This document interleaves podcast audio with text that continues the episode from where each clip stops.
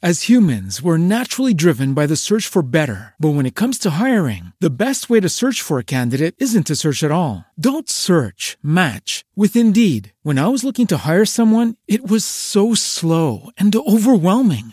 I wish I had used Indeed. If you need to hire, you need Indeed. Indeed is your matching and hiring platform with over 350 million global monthly visitors, according to Indeed data, and a matching engine that helps you find quality candidates fast. Ditch the busy work. Use Indeed for scheduling, screening, and messaging so you can connect with candidates faster. And Indeed doesn't just help you hire faster. 93% of employers agree Indeed delivers the highest quality matches compared to other job sites, according to a recent Indeed survey. And listeners of this show will get a $75 sponsored job credit to get your jobs more visibility at Indeed.com slash podcast. That's Indeed.com slash podcast. Terms and conditions apply.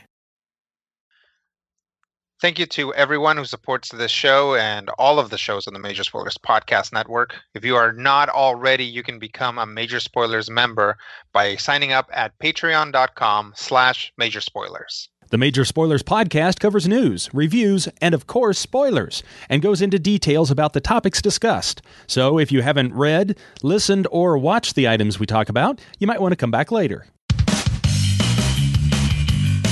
I'm Ashley. I'm Rodrigo. And I'm Steven, and you're listening to the Major Spoilers Podcast, the podcast for pop culture and comic fans. This week on the Major Spoilers Podcast, it's the return of Atomic Robo, but for how long? Plus, there's a new Blade Runner in town, and she's the best. We go where no one has gone before. And yesterday, all our troubles seemed so far away. But today, it's time for the Major Spoilers Podcast. Welcome to issue 836 of the Major Spoilers Podcast. Thank you for downloading. Thank you for checking us out. We are back again. I know some of you uh, said, uh, Where's your show last week? Ah, we were out. We were on vacation. The holidays, you know, man. We actually got a top five. It's not coming out this week, but we do have a top five coming up where we talk about vacation destinations. So be on the lookout for that over at majorspoilers.com. Ashley is here this week. Hello. Rodrigo is here this week. I am. Matthew is not here this week, so it's weird, right? I mean, Rodrigo's gone and Matthew's here. Now Matthew's gone and Rodrigo's here. I don't know what that anyone, means. Has anyone ever seen millionaire playboy Matthew Peterson and Rodrigo Lopez in the same place at the same time? Only if they went to Nerdtacular 20, what is it, 16? Yeah. All right, let's get to some news. Oh, do do do do do do do. Uh, this week on He's just he's into he's like Matthew is like the the he's like those little bolts from IKEA. Yeah, you're He's right. just like- you you- they- the you never know what they're there for. You never know what they're there for, and you end up Yep. with five of them laying around when you're done. Uh, this week in our news category, we have The Walking Dead comes to an abrupt end. Mad Magazine also comes to an abrupt end, and ooh, that Mulan trailer has arrived. Let's uh, let's uh, flip a coin. I know it's a three sided coin. Mad Magazine comes to an end. This was also kind of a surprise. When was the last time you guys read Mad Magazine? It was Never. a long time ago. Long, long time ago. Yeah. Yes. I can still was- remember the time I asked for my mom for 25 cents to buy, so I could round it up. I think it was a dollar at the time to get the Mad magazine. Then she had a fit because the tax made it a dollar five. Oh, no. Oh, man. She had a fit right there at the Alco and wouldn't let me buy the Mad magazine. I remember reading Mad magazine so much when I was a kid because it was so much making fun of the current pop culture that was going on in the day. And what was it, Ashley? Just like a year or so ago, they totally revamped Mad Magazine, brought in new editorial Uh, staff, yeah, new creators, Maybe And- less than that. made it even more satirical and maybe hard hitting than what people remember. But then suddenly last week, go ahead. I was gonna say that's a, in my opinion, uh, just to kick someone when they're down. That's a move they should have made. Uh, I don't know, a decade ago. Maybe. You're, About you're the time when right. Cracked made it. Yes. Know? Yes. But uh, apparently, Mad Magazine is no longer going to release any new content. They've got like two more issues, I think, to go. And then uh, DC Comics is only going to start re releasing uh, content from their archive of 67 years of Mad Magazine history. So, you know, that Jaws uh, parody that they did from 1970 or 1980, uh, that'll be fresh and new again. Yeah. Uh, maybe, uh, maybe they're maybe they're what they're really talking about is spy versus spy. A lot of uh, some of their other other evergreen content uh, that you could get. They're going to republish that going forward, and we'll see how long that lasts. My guess is this time next year, uh, there won't be a Mad Magazine anymore. That they won't even be reprinting the the reprints. I don't understand the value in reprinting. I mean, they already are doing collections. Like there are several collections Mhm. of Spy versus Spy. Mhm. They're they have several art books. Like I can understand why you would want to focus your effort of that away, but I don't really so- understand why you would want to reprint. I think I think it's just milking that nostalgia. This this announcement drops, yeah. and people are like, "Oh, I remember Mad Magazine." But if they pick up the newest uh, edition of of Mad Magazine, they're going to be making fun of YouTubers, and they're like, "I don't even know who this person is." Yeah. yeah. So if they if they do reprint that like 1981, you know, Mad Magazine where uh, they're making fun of the latest Jaws movie, like that that's actually going to be something that old Mad Magazine peeps are going to be Mhm. interested. Yeah. Now, you make a good point about are people going to understand this? Because when I was growing up, those Mad Magazine collections were kind of a, a bonus for me when I found them in my grandparents' basement, uh, where I was like, oh, here are stories from like the first decade of Mad Magazine. And I didn't know everything that they were referencing, but it was still somewhat funny. Yeah. But the things that I really did uh, fall in love with were the Al Jaffee bits, the spy versus spy bit bits, the little you know little non sequitur bits that they would have uh, as the in between main sections, and those would be collected. And I really enjoyed reading those. And of course, I really fell in love with Spy versus Spy as a kid in the '80s when everything was Cold War. And so finding those collections actually really were Mhm. neat to have because instead of uh, again you couldn't go back unless somebody had it in a collection somewhere you couldn't go back five years and find a mad magazine from five years ago now it's Should have probably told the library. i know right um, nowadays it is much easier to get some current issues Absolutely, and and through various outlets, they're digitized, and I Mhm. I think there is still. I don't know, man. DC making some crazy moves right now. Maybe it's that new president. Maybe it's the fact that there's them rumors that WB is gonna sell them. Who knows?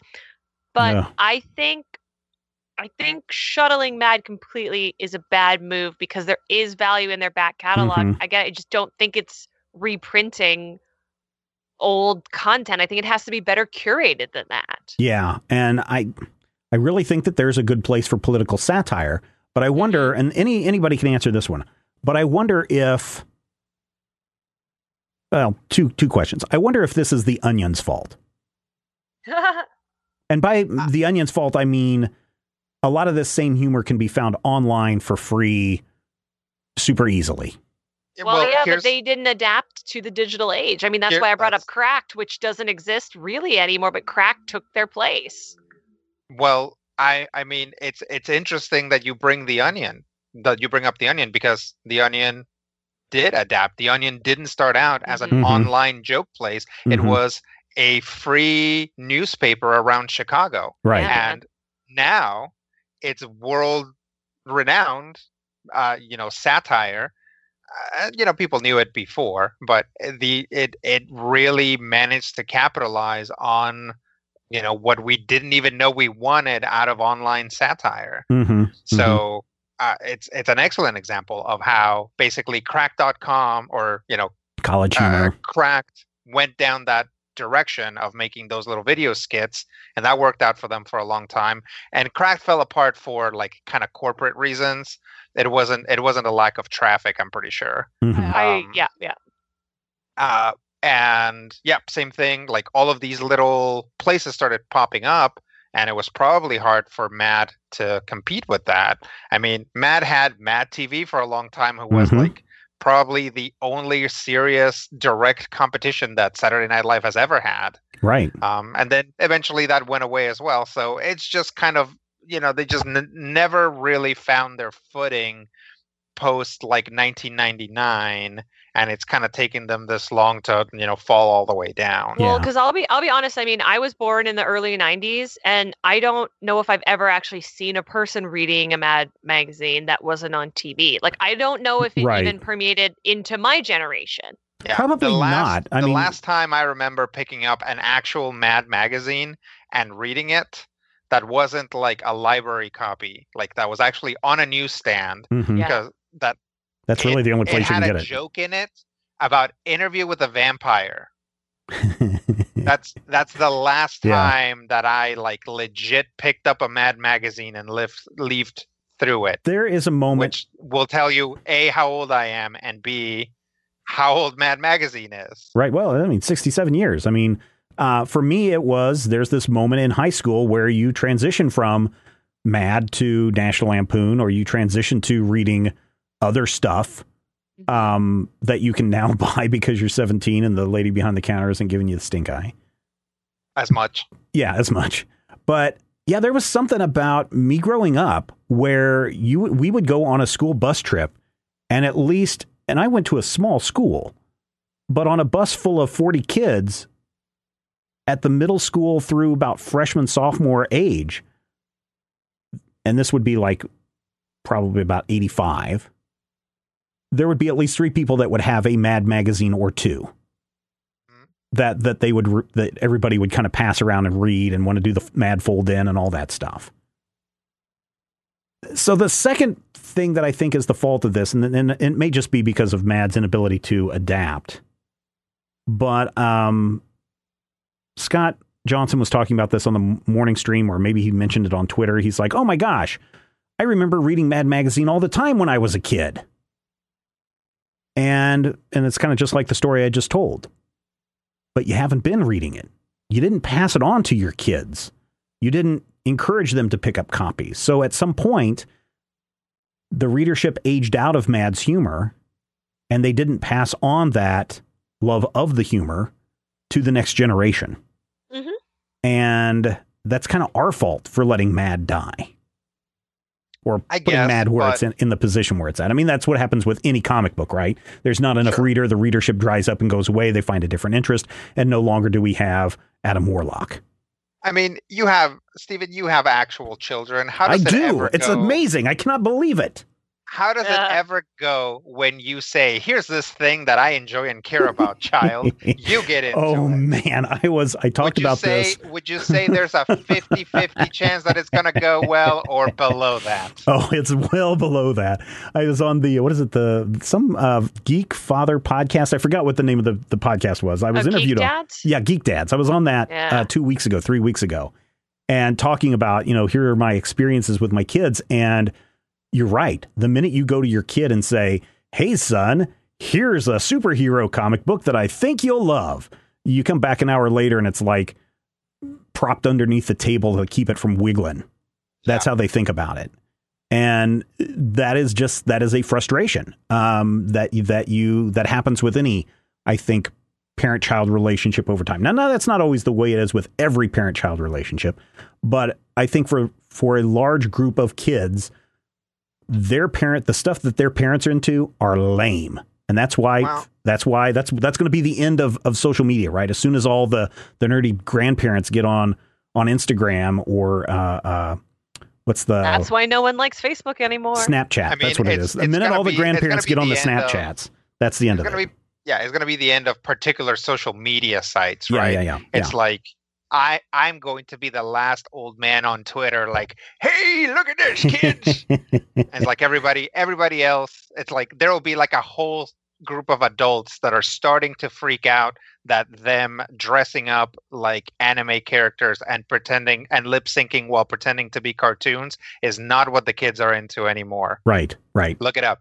So, I mean, part of it is is that I I think. Um, I, I don't know. I can't tell you. uh, Literally, the last time I read Mad Magazine would have probably been in like 85, 86, somewhere around Yeah. then. Yeah.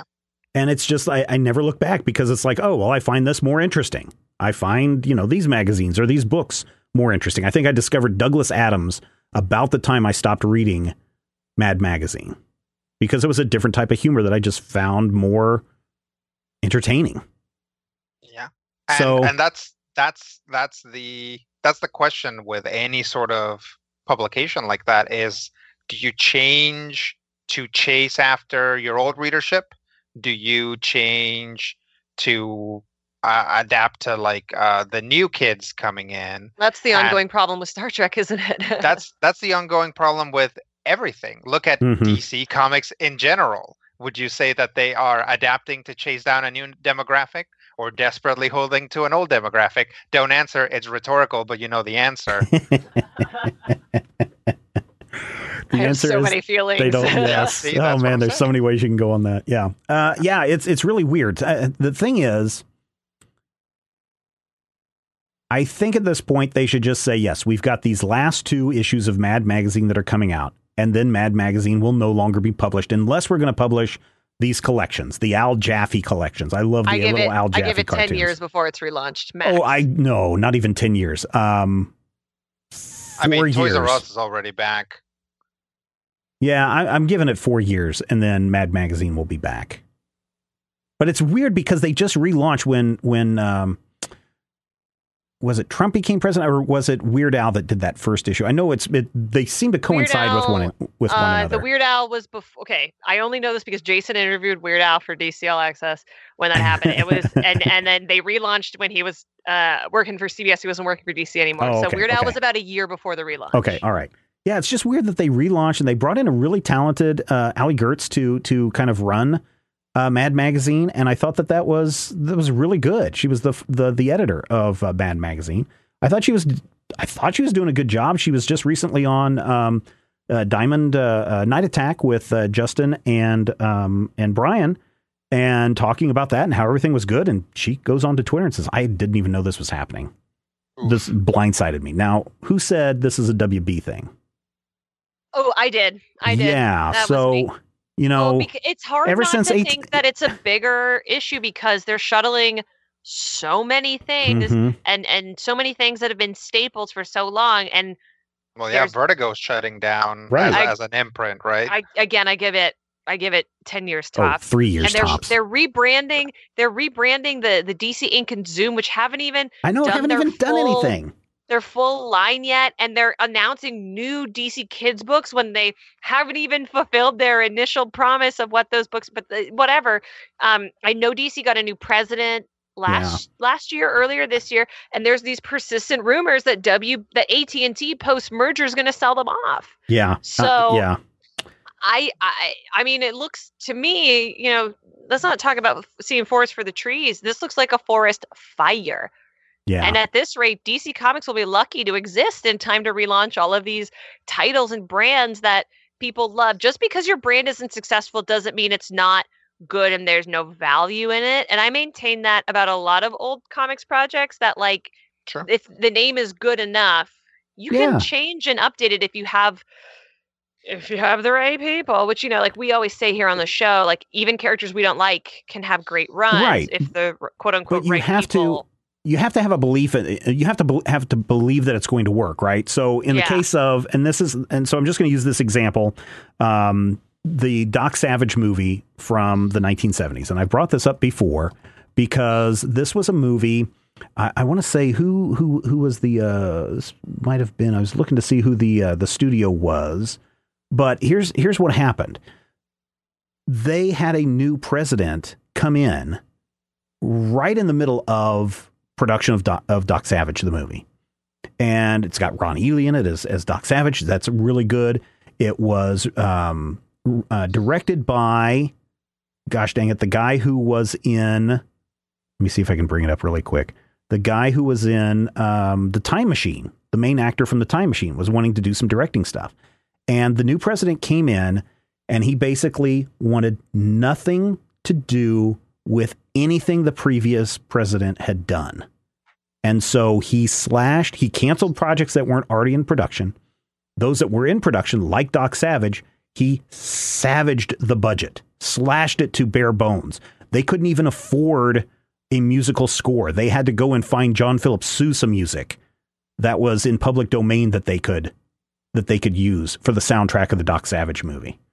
That's how bad it was. It was so bad that whoever the director guy that I'm thinking of, George, George something. Orwell. No, not George Orwell. It, it was George George Powell. That's his name. George Powell. George Powell was his name. He basically said no more movies after that. He was just Yep. devastated uh, by that. Uh, and so I think that there's, I think that something similar is going on here. Diane Nelson out, new president comes in, new president, and also the merger and whoever's in charge at Warner Brothers and AT and T says we want nothing of the old regime to be remembered. We have to tear that down. We have to get rid of it. And so a lot of these projects, like the like the Booster Gold movie, like the like what's going on with whatever is going on with the Flash and the Green Lantern movie, like the the um, the Constantine, the Vertigo, all of this stuff, Mad Magazine, just feels like, and I'm going to echo what Ashley says, just feels like someone wants to just come in and slash and burn because it reminds them too much of the old ways.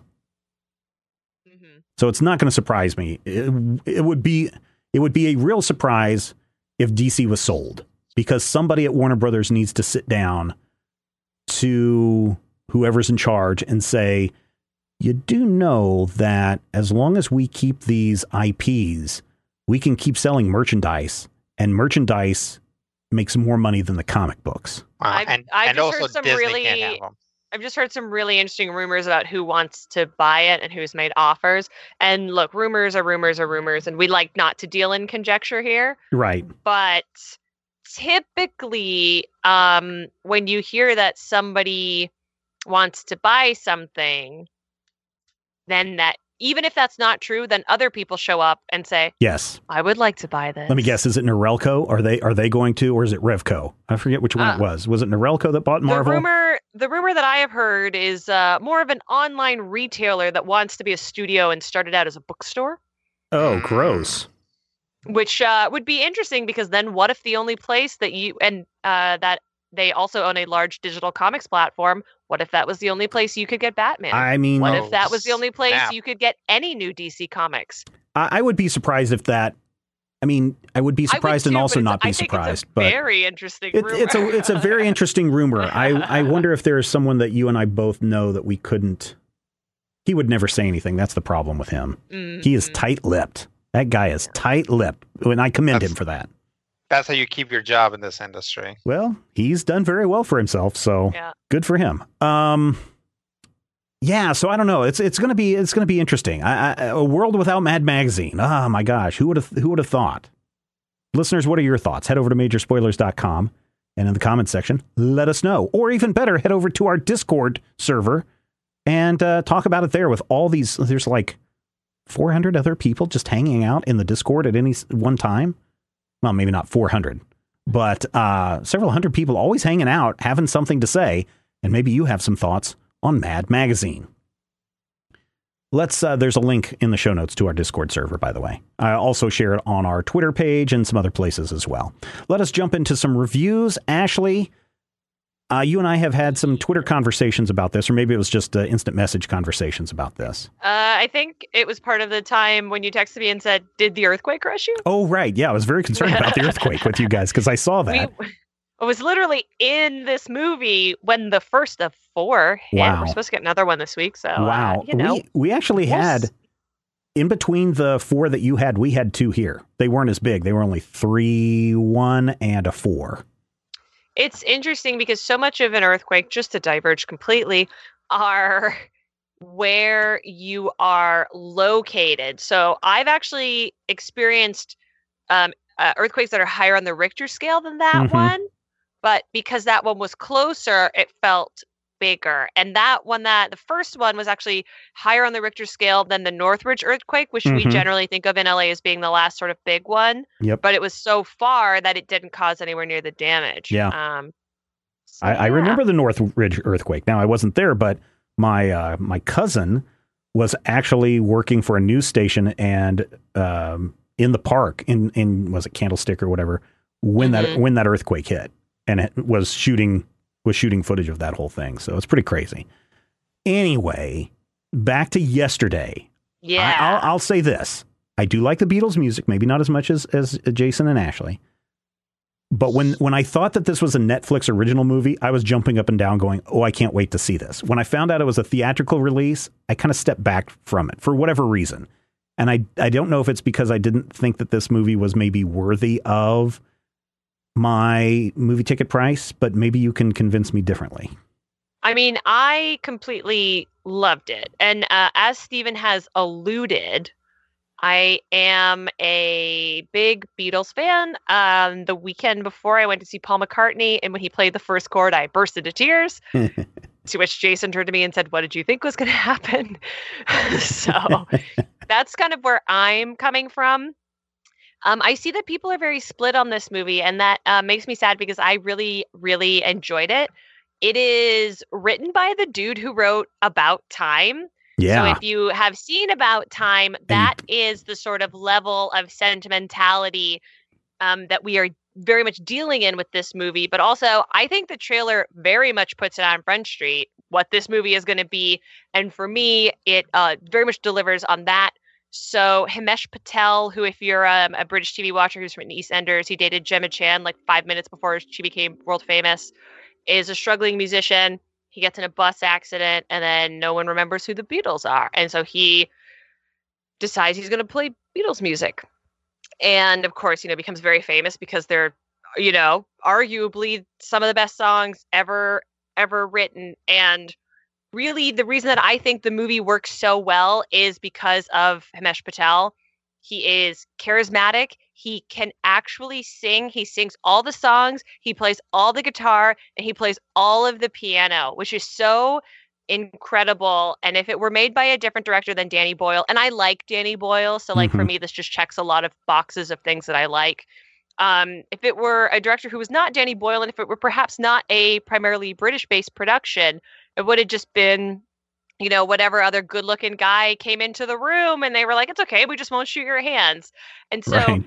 Um, because the Beatles came out in a time where you couldn't have 15 people who wrote who run the world girls and you had to write and actually perform and actually sing all of your music by yourself or primarily by yourself because of course there were songwriters there were producers um, to have a performer lead this movie and this thought experiment who is doing that same thing i think lends a lot of credence to it. I think the soundtrack is incredible and you can tell from the soundtrack that it's written not only as like it's a very sweet love story um again, it's it's nothing revelatory, but it hits all the beats well and it actually bothers to earn them, which is nice.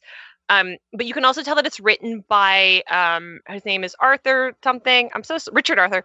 Uh, you can tell that Richard Arthur did some research on the Beatles or was a fan because one of the songs he records is "I Saw Her Standing There," which is maybe not one of the more famous Beatles song, but it's the first one, the first track on their first album ever released. And like, you don't make that choice if you haven't done your research. Mm-hmm. Um, so that's something that I really admire in it. There's also, and I want to spoil it so bad, and it's been out for like two weeks, but I won't spoil it.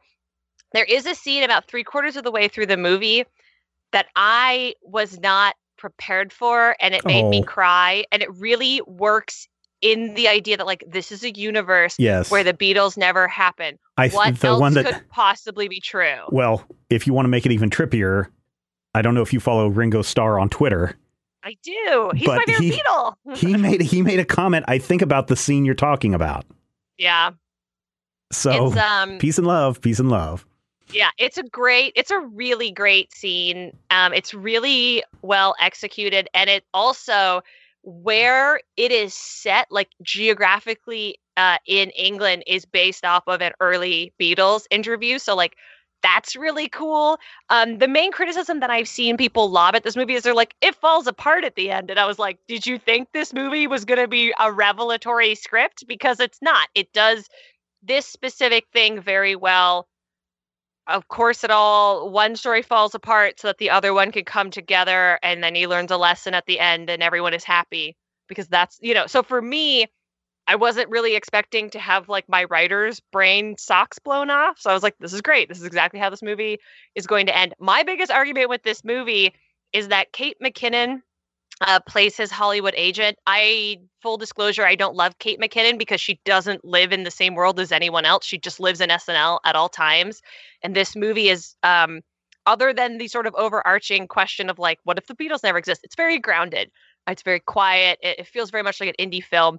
She spends a full like 12 minutes screaming about how the lead actor is not attractive enough to mm. be hmm. successful, mm-hmm. which is hysterical because one, he's a very good looking man. And two, they have him in scenes with Ed Sheeran, who's goofy looking as all get out, but also very talented. Um, so that for me was like the moment where I felt it was like maybe too trite in trying to be like, this is like how Hollywood big music will ruin your artistic integrity. And I was like, yeah, okay, like we know that. Seen Uh, it. seen it and like seen it handled a little more deftly.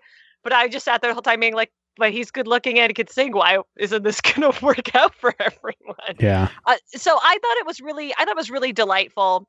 I really liked it. I think most people, if you're really into the Beatles, I think you'll really like it. I don't know if it will hit the same thing for a more casual fan that it is hitting for me, but I also wanted to talk about it on this podcast in particular because it's also low key a sci-fi movie. Yeah, that's that's that's the coolest part about it when I was like, "Oh, he's either in another dimension or this is all a dream, but a world without the Beatles and this guy is going to do the Beatles." I'm really down for this. And then I was like, "Yeah, but I'm not 750 or $12 down for this." I mean, I thought it was. I pay seventeen dollars to go to the movie, so I thought it was worth it. But Okay. I will. Uh, this might entice some people, maybe not Steven, um, because we do know Steven is a supervillain.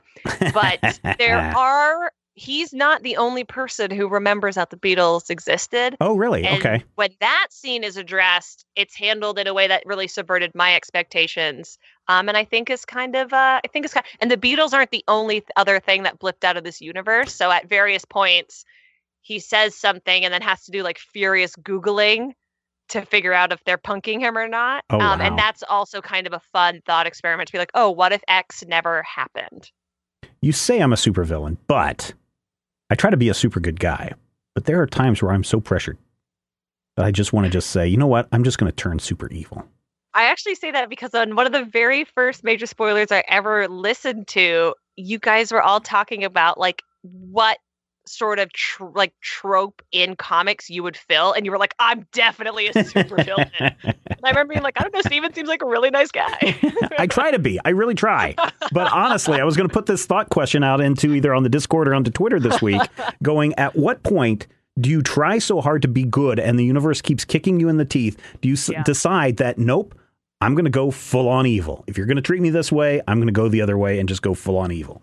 So that's that may be a thought question that somebody at uh, listening to the show can can share with us. Uh, podcast at majorspoilers.com or on Twitter or on Discord or wherever it may be.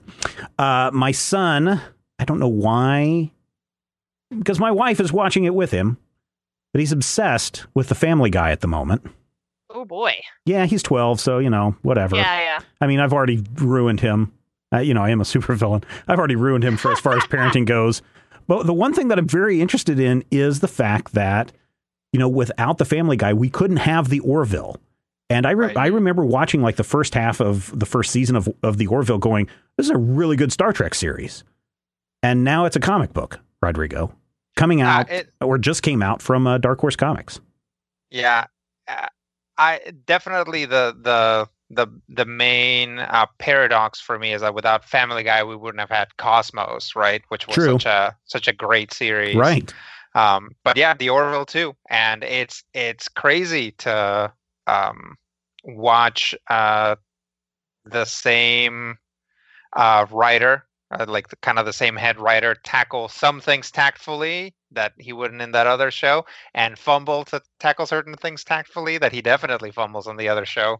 So it's kind of a mixed bag, but it's fun, and and it is. It's just such a so eh, it's like to to call it an homage is to Oh no, to- he's straight. He's straight up. He's just He straight up doing a fan film of the or of uh, Yeah. Star Trek, and is not letting anybody's lawyers try to send him a cease and desist.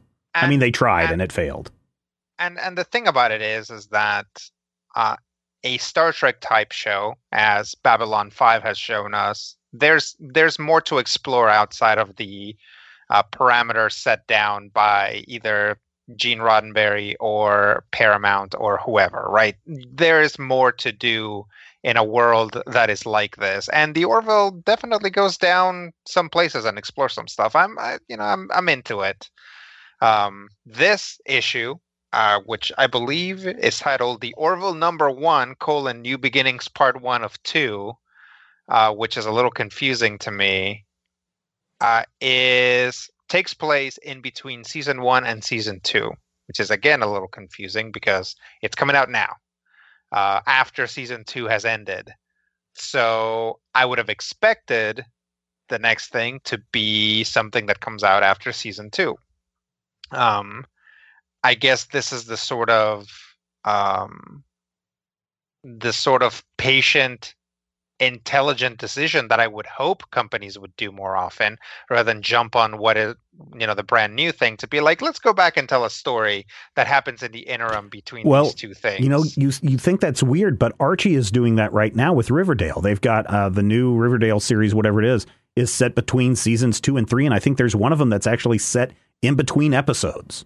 Well, and and let's face it, it, there is definitely at least one franchise that we can easily point to that is constantly doing this, often even well, and that's Doctor Who, right? It's like Mhm. you have more stories from every Doctor that happen in the in between times. It's a kind of a stretch with the Eccleston Doctor, but pretty much every other Doctor since then and before that had had some leeway um, as to when things were happening, except maybe the one immediately prior to it. Anyway, back to the Orville. Um, uh, so one thing that's nice and pretty impressive about this book is that all the art is uh, trying to go very closely to the actors. So you look at it, and there sure is Seth MacFarlane on the page looking back at you. Um, the uh, artist uh, David Cabeza does a really good job. Um, I think with everyone except for uh, Adrianne Palicki, but maybe she just has a difficult face to capture. I don't know. Everybody else is great. Um, uh, other than that, this is one issue. It, it already kind of has the pitfall of like, do I care about this story? Because I know that not that much can change. In the, over the course of this book, we see the first meeting between two characters that are going to have an important relationship in season two. Uh, but I'm like, did we need that? Did we actually need to see that relationship happen? Whereas on the first episode of season two, it's either already in the works or already finalized, right? It's like, do we Mhm. actually need to see that? Does this enhance my viewing of this? Um, and again, there's kind of a lot to set up in a single issue to to to to kind of get the story going. So not a lot happens. Um, I'm gonna give it three slices of meatloaf. It's above average. Uh, Okay. I mean, the art really carries this thing because the Orville looks like the sets from the show. The characters look like the people from the show, um, and there are some weird aliens, and that's cool. Um, the story, nothing wrong with it, but it's still kind of getting us cooking towards what it wants to do. So, Yeah. uh, definitely three stars. For So the. Orville number one comes out on July 17th from Dark Horse Comics. So that's next week. You guys can go check that out. Coming out this week from Titan Comics is Blade Runner 2019 number one. Now, a couple of things you should be aware of. The Blade Runner movie that came out in what, 85? That was Mhm. set in the year 2019. Right. So it's taking place the same time, apparently, as this book is supposed to take place. The book, uh, the comic book, postulates that there is a veteran runner called Ash, Mhm. and she is the best that there ever was. And she has apparently taken down the last of the uh, of the replicants running around, and so she's kind of uh, got some downtime coming to her. But then she gets tapped to go track down a kidnapped um, mother and child of this billionaire in town in Los Angeles. So this all takes place in the same town that Deckard is still running around in. But uh, now she needs to go find these kidnapped um, um, mother and, and, and daughter who may have been kidnapped by a replicant for some purpose we don't know. So uh, just the fact that they're setting it in the same time as Deckard and they're putting replicants on the ground and they're, you know, according to the movie, replicants haven't been around for quite a while on Earth. I don't know. There's some weirdness going on there as far as how do we justify this story putting in the current, you know, in the continuity of the Blade Runner universe. So there's that one little minor issue that I have to quibble with. Other than that, this is a very fine cyberpunk dystopian future where a woman who may not all be human herself has to solve a mystery. And what Titan Comics does really good, especially their hard case crime imprint, is they tell detective noir tales very, very well. Now, this is written by or co written by Mike Johnson, who has done uh, Batman, Superman, Supergirl. He's done the Star Trek stuff over at IDW. He's written a lot of the crossover stuff, which I've really, really enjoyed. Um, the writing here is is really solid. The art is really, really solid. I just I I at this point haven't figured out why this has to be a Blade Runner comic book when it probably could very easily be a robot hunter killer person in any other universe. I'm hoping that that comes up. I'm hoping that the these people have been kidnapped by replicants, or one of the people that's been kidnapped is actually a replicant, uh, something along those lines. Yeah. But um, I mean, this is this is the Blade Runner universe. She does have a flying car. We do get to see the Los Angeles Police Department in the uh, uh, from the movie that shows up. Um, there's no mention made of Deckard. Uh, there's no mention made of the um, chief of police. Uh, he just died recently, I want to say, or within the last couple of years. I thought he died. Um, you know, the, these people that we have seen in the movies are not mentioned here. Now, the Tyrell Corporation obviously is mentioned. The last place that they saw the girl uh, and the mother was coming back from a party at the Tyrell Corporation's daughter's house, which is also very interesting. Um, so I don't know. I really want to see where this thing goes. Uh, Titan Comics is certainly putting a lot of um, of their backing and publicity behind this. They've been plugging this thing for ah, better part of nine months now. It feels like. But Blade Runner 2019, number one, it's good. I still want to see where it's going. Going uh, in the end, this is a four slices of meatloaf book for me. It's by Michael Green, Mike Johnson, with um, with art by and I'm going to butcher it on Andreas or Andre uh, Guinaldo, Guinaldo. But it's out this week from Titan Comics. They try to keep everyone hush hush on this, but by the time you hear it, it'll already be the 10th. So there you go. Uh, I had another question, but I think we'll just uh, uh, pass it, uh, skip over it. We all went to go see Spider Man Far From Home. We talk a little bit about that over in the Major Spoilers pre show. What is the Major Spoilers pre show? Well, if you are a patron at the $5 level or higher, you get access to this week almost an hour's worth of bonus content where we are just sitting around talking about things like Spider Man Far From Home, Stranger Things, uh, The Walking Dead, um, just some other miscellaneous stuff. That's just one of the bonuses that you get when you become a patron at patreon.com slash major spoilers. I was really excited. I for, I kind of forgot what what story this was when I when uh, it fell on the uh, discussion. This week we're talking Atomic Robo and the Savage Sword of Doctor Dinosaur. It's the eighth volume in the series from Brian Clevenger and Scott Wegner. I am still a huge, huge, huge, huge, huge, huge fan of Atomic Robo, but I will say this as we get into the discussion: this is my least favorite of all the story arcs. And I haven't really pinned it down. I Your haven't- least favorite one? This is my least favorite one of all the story arcs. I get that. Why? Uh, I think it's really disjointed. I think that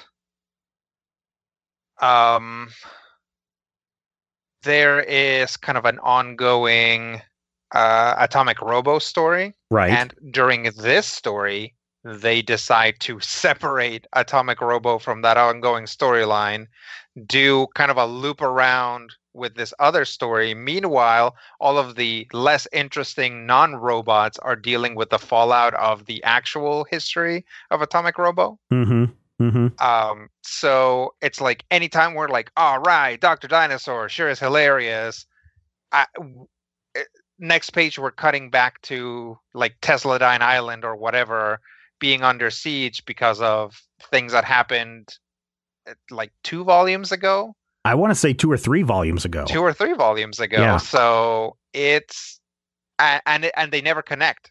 You know, Dr. Dinosaur's plan has nothing to do with that. Um, it's like they're they're relevant to each other because Robo's not present mm-hmm.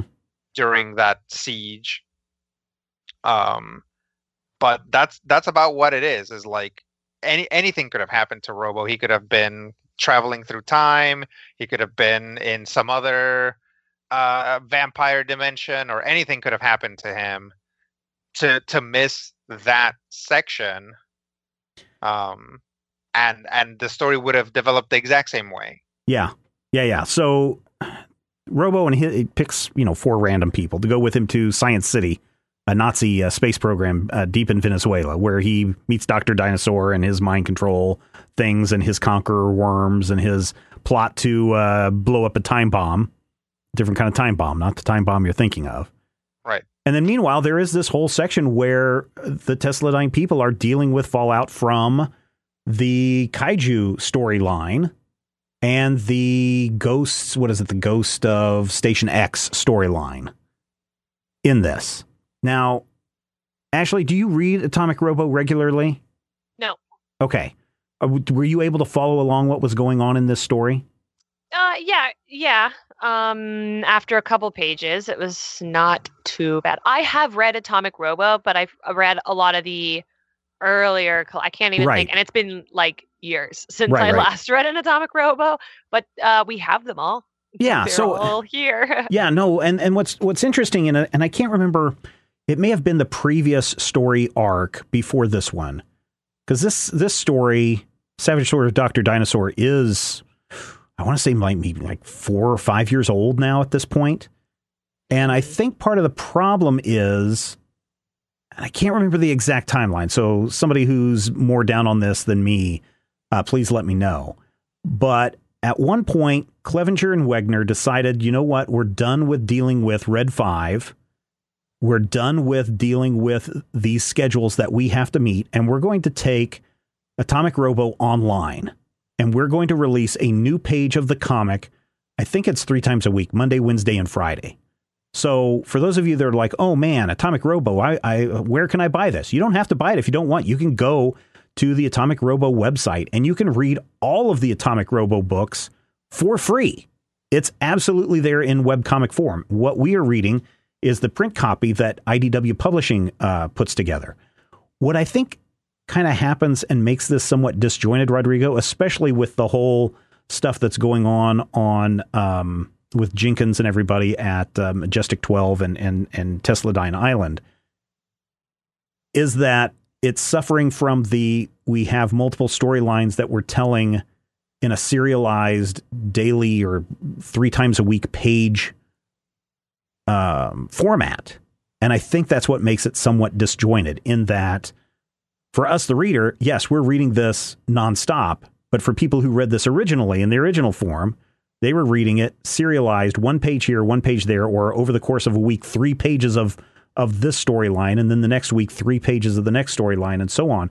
And that I think kind of makes this feel very jumpy because, quite honestly, pull out all the Tesladyne stuff and just keep the Savage Sword of Dr. Dinosaur on Dinosaur Island, hmm and that would have been just a fine story by itself.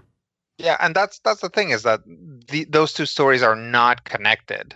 Right. So at any given point, I, I, you know, it's like obviously I cared more about the one with the rock monsters and the talking dinosaur and Of the course. robot. Yeah.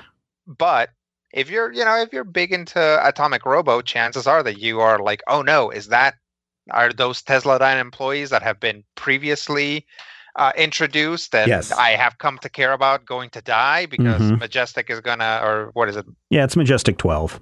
yeah, because they're they're they're gonna kill them. It's like I mean those that's a that's a fair way to go with this. And then all of a sudden we cut back to um you know, psychic rock monsters that are not relevant to the story. I don't know. I mean, I think that uh if I had recently read prior issues to Ato- of Atomic Robo, I might have more of a like through line to this and be like, Mhm. oh, okay, I remember why the stakes are where they are. But even then, Atomic. Robo uh, volumes skip around in time a fair bit. So I don't know that reading the immediately prior volume would have been that helpful. I, I honestly don't remember. What were you going to say, Ashley?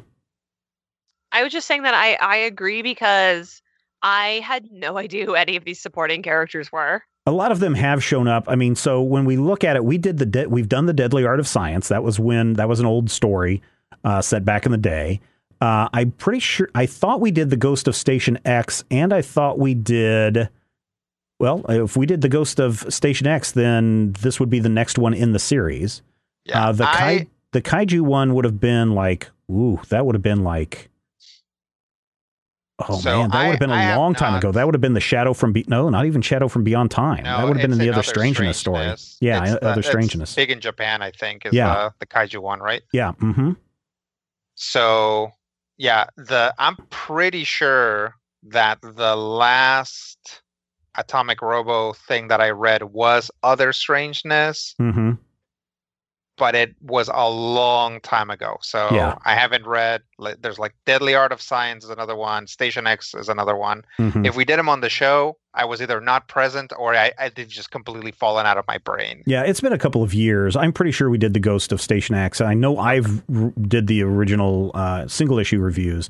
The other thing that is somewhat confusing too is for a long time they were flipping back and forth between doing an Atomic Robo story and then doing another story like the Flying She Devils of the Pacific, which is a great story just by Right, itself. right. Um, so you're right. There is stuff that goes back not quite a decade, but at least eight years when you're getting into the kaiju story stuff and the majestic stuff and the Ghost of Station X is, I think, where all of it kind of converges into the Majestic 12 and everyone's out to kill Atomic Robo and the government's trying to put him down kind of stuff. Um, which is where they're trying to still pick up from in Savage Sword of Dr. Dinosaur. But you're right. That could have just been a single issue by itself or, uh, you know, a, a bonus um, story somewhere. But I think it really could have been excised from this collected volume and it would Yeah, make a lot more sense. I think, uh, uh, like, did we do this because in your notes it was the next thing that Mhm. we hadn't done yet? Yes, yes. Yeah, I think this is just, you know, it's like when you have multi-volume things, you're going to have that middle volume, hmm and the longer you go, you're going to have that middle volume multiple times. Yep. And that's that's what Savage Sword of Dr. Dinosaur feels like. It feels like they were like, we need to get Tesladyne from this point in the previous story to this point for the story that we actually want to tell. How do Mhm. we do that? The way that we do that is we roll it in that direction and we wrap it in a story about Dr. Dinosaur whom everybody loves. Right. And, And, you and got to that's admit, kind of what this feels like. Dr. Dinosaur is the best parts of every every page of this this volume. Yeah. Right, Ashley? Totally. I didn't know who this character was. I, he's not appeared in any of the Atomic Robo that I've read before. Um, but I really like this podcast called Last Podcast on the Left. Uh-huh. And because, and that largely deals with like either murders or conspiracy theories. Right. So I'm very familiar with the Hollow Earth because Mhm. they did a series on it. And it was, they have a very crazy co-host and it, it was basically this dinosaur except he's a human in real life so for me on like this weird very meta perspective i was like this is great Yeah, I, um I and, then s- every time we kind of cut back to um Tesladyne i was like this is less great but i do like. I, I don't know if I don't remember him or if I've never seen him before, but I like Jenkins. I thought Yeah. he was like real Yeah. funny. And every time they're like talking smack about Atomic Robo, he's throwing TVs out the Mhm. window. Like I was here for the crazy violence in this mission. Oh yeah. I think the first appearance of, of Dr. Dinosaur was in 2009, the free comic book day called Why Atomic Robo Hates Dr. Dinosaur. I think is Yes, the first I- appearance of Dr. Dinosaur. And Well, so because uh, I was scrolling through their archives looking for this volume, Oh, and I was all I could remember was that there it was called something something Doctor Dinosaur, and I was Yeah. like, "There's a whole bunch of something something Doctor Dinosaurs." That He's Yeah, was or just like, Dr. this- "Oh, man." Dinosaur something something. Yeah, he, he's just this wackadoo. what is he? He's not even a raptor, is he? Uh, What is he, Rodrigo? Yes. Well, that's that's the whole thing with Dr. Dinosaur, right? Is that Dr. Dinosaur is like supposed to be this genius dinosaur. Mhm. You can't tell exactly what kind of dinosaur he is, but all of his theories are wrong. All of Right. his science is incorrect and completely improbable, and yet somehow it all still works.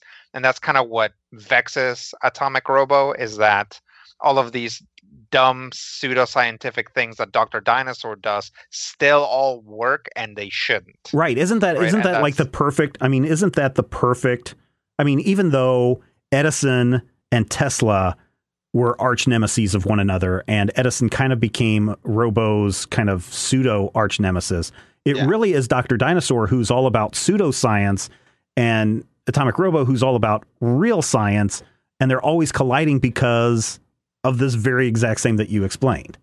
Yeah. Well, they Uh, do. doc- they give Robo this affect, which is a human affect, like a robot would not do it. Mhm. Where every time Doctor Dinosaur's like, "Your mom is blooby blooby blue blue blue," he like pinches the bridge of his nose Yes, yes. because he's so frustrated. Um, I think the best thing about that character is the lettering. Like the Mhm. way his speech bubbles appear is such a great character choice, and it tells you so much by doing so little about who this absolute lunatic is. Plus, his eyes don't point in the same direction. Yeah. I Also kinda if you helps. look at early appearances of Doctor Dinosaur, Doctor Dinosaur gets a lot wackier hmm in the in the later versions. Like he is just like full on like uh Igor from yeah. um Yeah, Young from Young Frankenstein. Yeah. there at the end. Yeah. Yeah, no, it's and and I think the other reason why I thought we probably should get to this is because my my favorite story arc so far is the next arc where this time bomb, which isn't just a bomb that goes off because you set a timer, it's actually supposed to. Although it does that. It does that. That's right. It- you know, it actually turns out to be a bomb that it will, in, in up this case, blow up time and sends Atomic Robo back to the Old West, which brings us to the um, Knights of the Golden Circle, uh, which is the next arc, which all takes place in the West. Now, the cool thing is, and this is what I like about Clevenger and his writing, is he spends a lot of time doing actual hardcore research on all of this. So Ashley, while you love this hollow earth theory because you've you've heard these other people Yeah, talk about it on other podcasts, Clevenger has actually gone in and done all the research and has gone in and, and done as much discovery as he can on the hollow earth insane. theory and then brings So that to the comic book. What's that? I said it's insane. It's so dumb, but it's like one of those things, one of those conspiracy theories that you love because it's so dumb. Like my favorite Oh, right. conspiracy theory is that JonBenét Ramsey grew up to be Katy Perry. Oh no. That's a good one. It's so great. Oh man. Um, well, and so that's what I find really cool about the Knights of the Golden Circle is I had interviewed him on the I think it was the Major Spoilers podcast when this was first coming out uh, many years ago, um, and just talking about all the research that he did into uh, this next story. So he does this all the time with with the books, and then of course Wegner is just fantastic when it comes to the art. And so I don't know. This is still a big win-win combo for me, even though this is my least favorite of all the story arcs. Rodrigo, what do you think? Any any thoughts on on on this uh, entire arc? Yeah, I think I think this arc is designed to get us there. This Mhm. arc is designed to resolve some of the issues uh, that they set up with um, sort of uh, Robo's animosity with the government, and to you know have him time travel for the next arc. That's what this feels like. This feels like a like a setup, like a trampoline to get us where we actually need to be Mhm. and it suffers for it.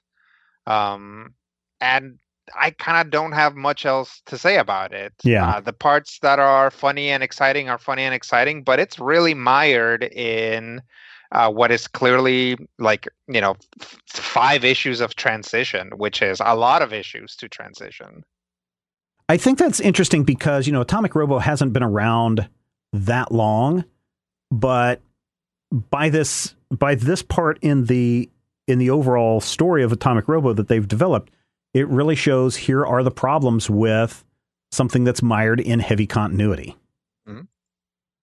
So yeah, I it's it's troublesome. This is probably not a book that I would recommend people picking up uh, for their first time reading Atomic Robo. Ashley, I would I would echo that. I mean, my issues with it just come from uh, I think having literally not read the volume that immediately precedes this, Hmm. which I mean it's debatable, right, in modern comics whether or not that's necessary or not. But I still I enjoyed this a heck of a lot more than I've enjoyed many things I've read recently. Uh, it doesn't in any way turn me off from reading more Atomic Robo hmm but I agree with you. Like, I would not recommend picking this up if you are a first time uh, Robo ear. That was really bad. Roboteer. Um, Hello, Roboteers. Actually, he's got a name. Oh man, I'm gonna have to go and find it. I think he's actually got a name for a fan club of kids in one of the issues. Maybe it's n- Uh. not come up yet. All right, you let me know if you find it. Okay, I think it's in I the I think it's in the Deadly Art of Science. I'll have to look. I think stay tuned next week. no, probably not. Robo time, same Robo place. Um, but I, I think if you are familiar with the characters, and I would assume if you're familiar with Doctor Dinosaur, it's fun to have him crop up again because he's great. Yeah, definitely. I would definitely say go to Atomic Robo. What is it? The uh, atomic-robo.com. Go to the archives. Just start with the first volume, uh, which is the Fighting Scientists of Tesladyne, and just watch Robo beat up a bunch of Nazis and fight, you know, brains in jars and all that kind of stuff. And then just, you know, just enjoy these adventures because they're really, really good. And uh, I think I think you'll uh, get a kick out of them. And if you're looking for uh, trade collections of this, it's really hard to find, but I would say keep an eye out on the Atomic Robo site because uh, Wegener and uh, Clevinger will run Kickstarters all the time where they will Mhm. collect these into volumes. And so uh, the most recent one is uh, not the Savage Sword of Dr. Dinosaur, it is the Temple of uh, Od. That one just finished. And oftentimes, what they will do is they will give you um, opportunities to buy additional hardcovers of the past volumes if you want them. Yes, I was I was going to say I believe they sell some of them directly through the Patreon because Yeah. I think that's where our copies come from. Yeah, yeah. So- oh, yeah, through the Patreon too, and yeah. So uh, go check that out. And and the cool thing, and again, I'm not going to try to plug their Patreon page, but one of the cool things because I'm a um, supporter of their Patreon page is that you get an inside look as to what is going on in Clevinger's mind as they're working on stories. Mhm. and sometimes uh, Wegener will jump in with some original art and that kind of stuff. So um, you can all find that at atomic-robo.com. Again, you don't have to buy anything. Everything's there for free, and that's really cool. You know what else is free? This show. But you know what? Yeah. We can't do this show forever because we'd run out of hard drive space, and the download for you would be very, very, very long. So we're going to end it right there this week. Thank you for listening. Thank you for being part of the Major Spoilers experience. Uh, we do love your feedback. Use the comment section at Major Spoilers to share your thoughts and reactions to this episode. Or even better, you can send us a message to podcast at majorspoilers.com. And don't forget, you can support this show and everything we do by becoming a patron at patreon.com slash major spoilers. We will be back next week. Oh, we're going to revisit Astro City next week. Why? Because we know that you love comics and we do too. And we will talk with you soon. Stop talking about comic books or I'll kill you. Defeat the Man of Steel. I'm gonna rearrange your face if you continue to debate whether Logan's claws could pierce Steve Rogers' shield. I just couldn't care less if they bring back Kraven. And I don't care if Spider Man's a clone. Stop spending